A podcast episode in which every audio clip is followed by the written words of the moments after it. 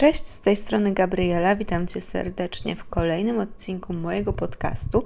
Rozmawiamy sobie tutaj o życiu, motywacji, a czasami również programowaniu, ponieważ właśnie tym zajmuję się na co dzień. Jak widzicie po tytule dzisiejszego odcinka, chciałabym porozmawiać z Wami trochę o temacie bycia wymagającym dla samych siebie. Czy można być zbyt wymagającym? Kto w ogóle określa tutaj jakieś ramy? Jak ja rozumiem bycie zbyt wymagającym i jakie są tego negatywne konsekwencje. Ja przechodziłam przez kilka etapów, dlatego myślę, że jestem w stanie się wypowiedzieć i mam nadzieję, że ten odcinek zmusi Was do myślenia, do złapania trochę szerszej perspektywy, a w niektórych przypadkach może nawet zainicjalizuje jakąś chęć zmiany. Ale zacznijmy sobie od tego, co to znaczy być zbyt wymagającym, bo to jest coś, co ja słyszałam i słyszę nadal. Oskarżenia, tak mogę to nazwać, że zbytnio się przemęczam, bo nie lubię samej siebie, że to jest takie karanie. I to jest bardzo krzywdzące, bo mówią to o ludzie ze swojej własnej perspektywy. I nie będę tutaj zupełności zaprzeczać, bo byłam tam kiedyś i działałam z tej złej strony mocy, ale uważam, że wykonałam sporo pracy, żeby to zmienić. I mimo to, że nadal robię dużo, to moja motywacja jest zupełnie inna i dzięki czemu nie męczę się tak bardzo. I właśnie te dwie strony motywacji chciałabym Wam przedstawić. Nie można powiedzieć, że ktoś robi za dużo, że jest zbyt wymagający, bo te granice możemy ustalać tylko i wyłącznie my sami.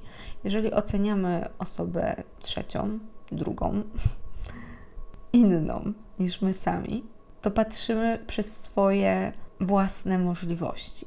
I to, że dla nas wstawanie o 6 rano jest zamęczaniem się do granic swoich możliwości, nie oznacza, że dla innych też tak to wygląda, bo są osoby, które z uśmiechem na twarzy wstają o 5 rano. Wiecie, każdy ma rzeczy, w których czuje się komfortowo i takie, w których mniej. I my nie wiemy, co dla kogoś jest trudne, a co jest łatwe. Możemy podziwiać kogoś, że robi codziennie 20 tysięcy kroków, ale może taki jest styl życia tej osoby. Po prostu ma taką pracę jest do tego przyzwyczajona i dla niego to nie jest żaden wyczyn. On się nawet z tego nie cieszy. To też nie znaczy, że skoro inni ludzie robią 20 tysięcy, to my nie możemy cieszyć się z naszej dyszki.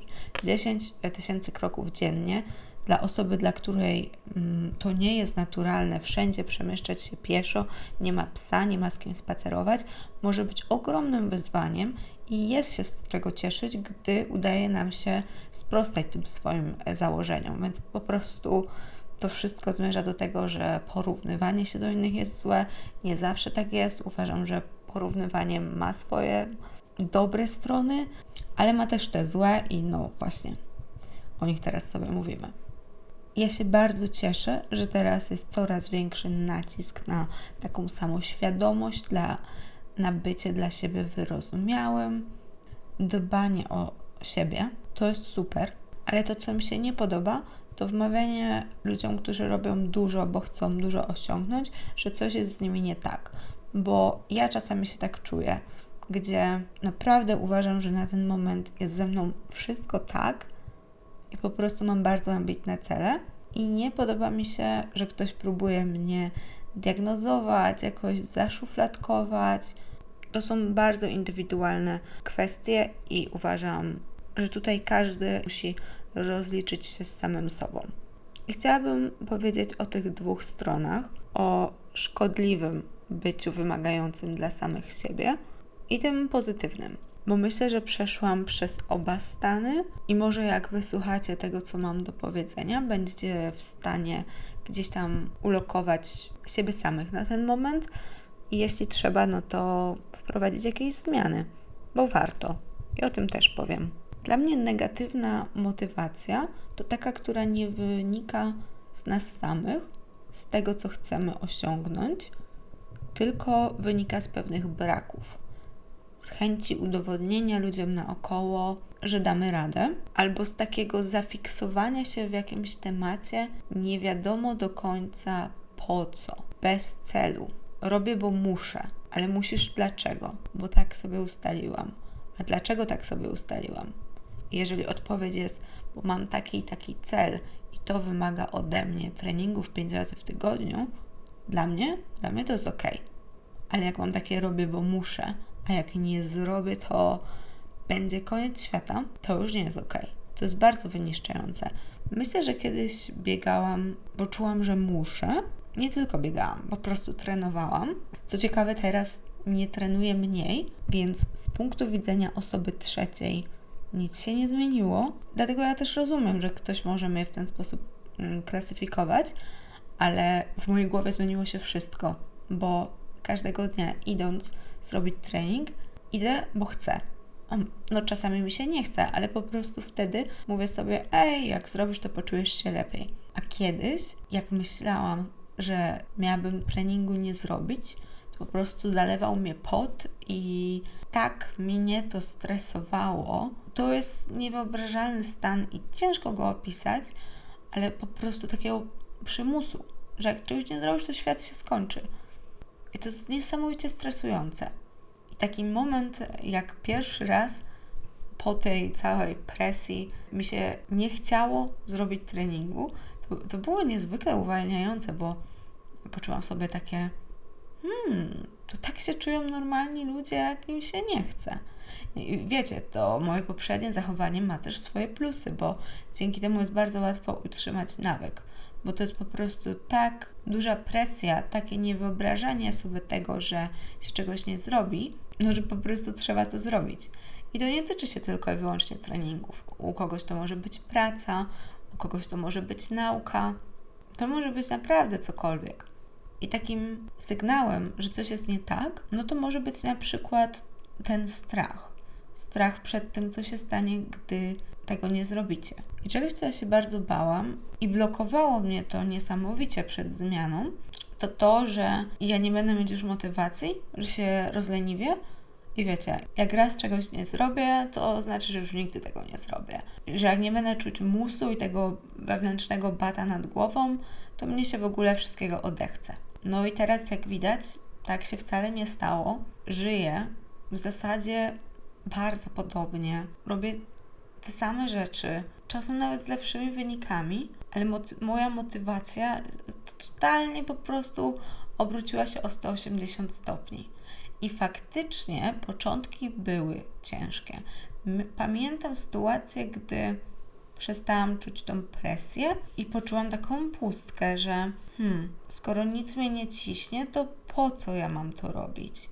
Ale zaraz po tym poczułam, że ja po prostu chcę to zrobić, bo mam ochotę sobie pobiegać, bo później ogarnie mnie stan endorfin, zadowolenia z życia i będzie super. Ale ja nie muszę tego robić. I faktycznie, może nie w treningach, ale były takie obszary życia, że mi się trochę odechciewało na chwilę. I to tak mnie trochę cieszyło, trochę martwiło, bo miałam takie uh, chyba normal, normalnieje. A z drugiej strony miałam takie, ale jak ja mam się teraz zebrać? Ale naprawdę to nie trwa długo i prędzej czy później znajdziecie tą zdrową motywację. Nie taką obsesyjną, tylko po prostu podyktowaną tym, że jesteście świadomi, co chcecie osiągnąć. I tyle. Bez jakiejś nadmiernej fiksacji muszę, bo muszę, tylko chcę tego, bo mam takie, a nie inne cele. A jak raz nie zrobię, to, to nic się nie stanie. To w ogóle nie wpływa na moje wyniki. Jeden dzień z całego roku, no błagam Was. I są obszary, do których bez tego bata nad głową czasem ciężko mi się zmotywować, muszę to przyznać, ale doszłam do takich wniosków, że to dobrze, że to jest po prostu taki filtr. Teraz zostały te rzeczy, które są wartościowe które faktycznie przybliżają mnie w miejsce, w które chcę być. A te bezwartościowe, takie monkey tasks, ja bym tak to nazwała, te, które robicie właśnie, żeby sobie pokazać, że potraficie je robić. Że codziennie będę odhaczać 15-krokową poranną rutynę, żeby sobie pokazać, że mogę. Chociaż połowa z tych punktów do niczego nie prowadzi i zdrowiej by wyszło pospać pół godziny dłużej, to nie, to ja, ja sobie pokażę.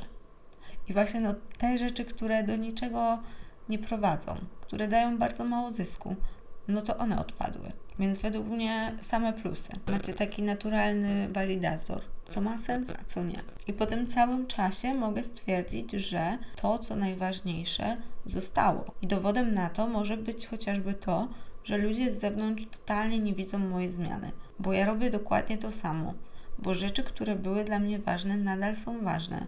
Tylko nie wyobrażacie sobie, jaka to jest ulga wewnętrzna. To trochę tak, jak być zamkniętym w jakiejś klatce, która na maksa Was ogranicza i potem się z niej wydostać. Nie podam Wam konkretnej instrukcji, jak to zmienić.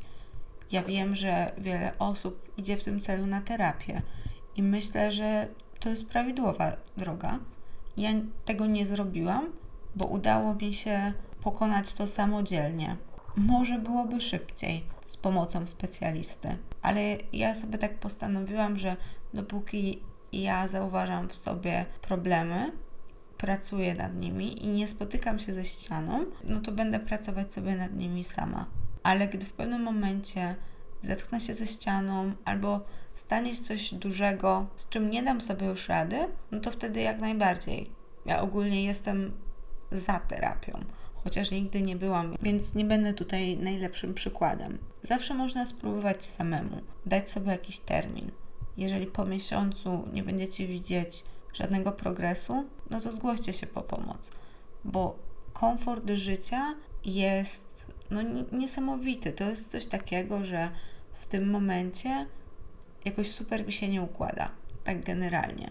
I chodzi mi tu o rzeczy ode mnie niezależne, ale i tak ja jestem 100 razy bardziej szczęśliwa niż byłam półtora roku temu, może nawet jeszcze rok temu, bo tak komfortowo czuję się sama ze sobą. A dzieją się złe rzeczy. 2023 mnie nie oszczędza, ale komfort psychiczny to jest taka wartość, która po prostu rekompensuje mi wiele złych zdarzeń. Ale czy to, że moja motywacja wynika teraz ambitnych celów i z tego, że naprawdę chcę bardzo dużo w życiu osiągnąć, więc wiem, że muszę dużo pracować, ale czy to oznacza, że ja nigdy nie przesadzam, że nie wystawiam mojego organizmu na zbyt dużo wrażeń naraz. Oczywiście, że czasem przesadzam, tylko różnica jest taka, że w momencie, gdy ja się orientuję, że nie daję już rady, to ja totalnie się nie obwiniam. Nie mówię sobie, że jestem słaba. Ja jestem po prostu świadoma, że siebie nadużywam. No i potem podejmuję decyzję, czy odpocznę, czy nie. Bo to, że się widzi, że się przesadza, to nie znaczy z automatu, że się odpuszcza. I w ogóle ja nie uważam, że zawsze odpuszczać należy. Tutaj znowu coś, co mam do zarzucenia temu trendowi self-care. Jasne, trzeba być dla siebie dobrym, trzeba odpoczywać, ale są takie momenty w życiu, gdzie widzę, że przesadzam i i tak w to idę. No i powiecie, no nienormalna, no krzywdzi sama siebie. Tak i nie. Zawsze są plusy i minusy, tak?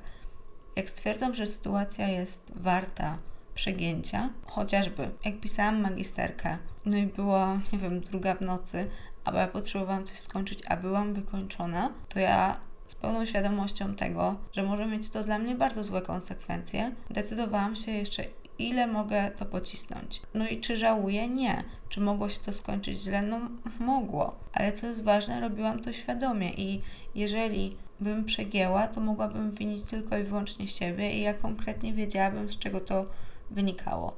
Dla mnie było warto zaryzykować, opłaciło się i nic złego się nie wydarzyło. Gdyby się wydarzyło, to, to ja z pełną odpowiedzialnością wzięłabym to na klatę.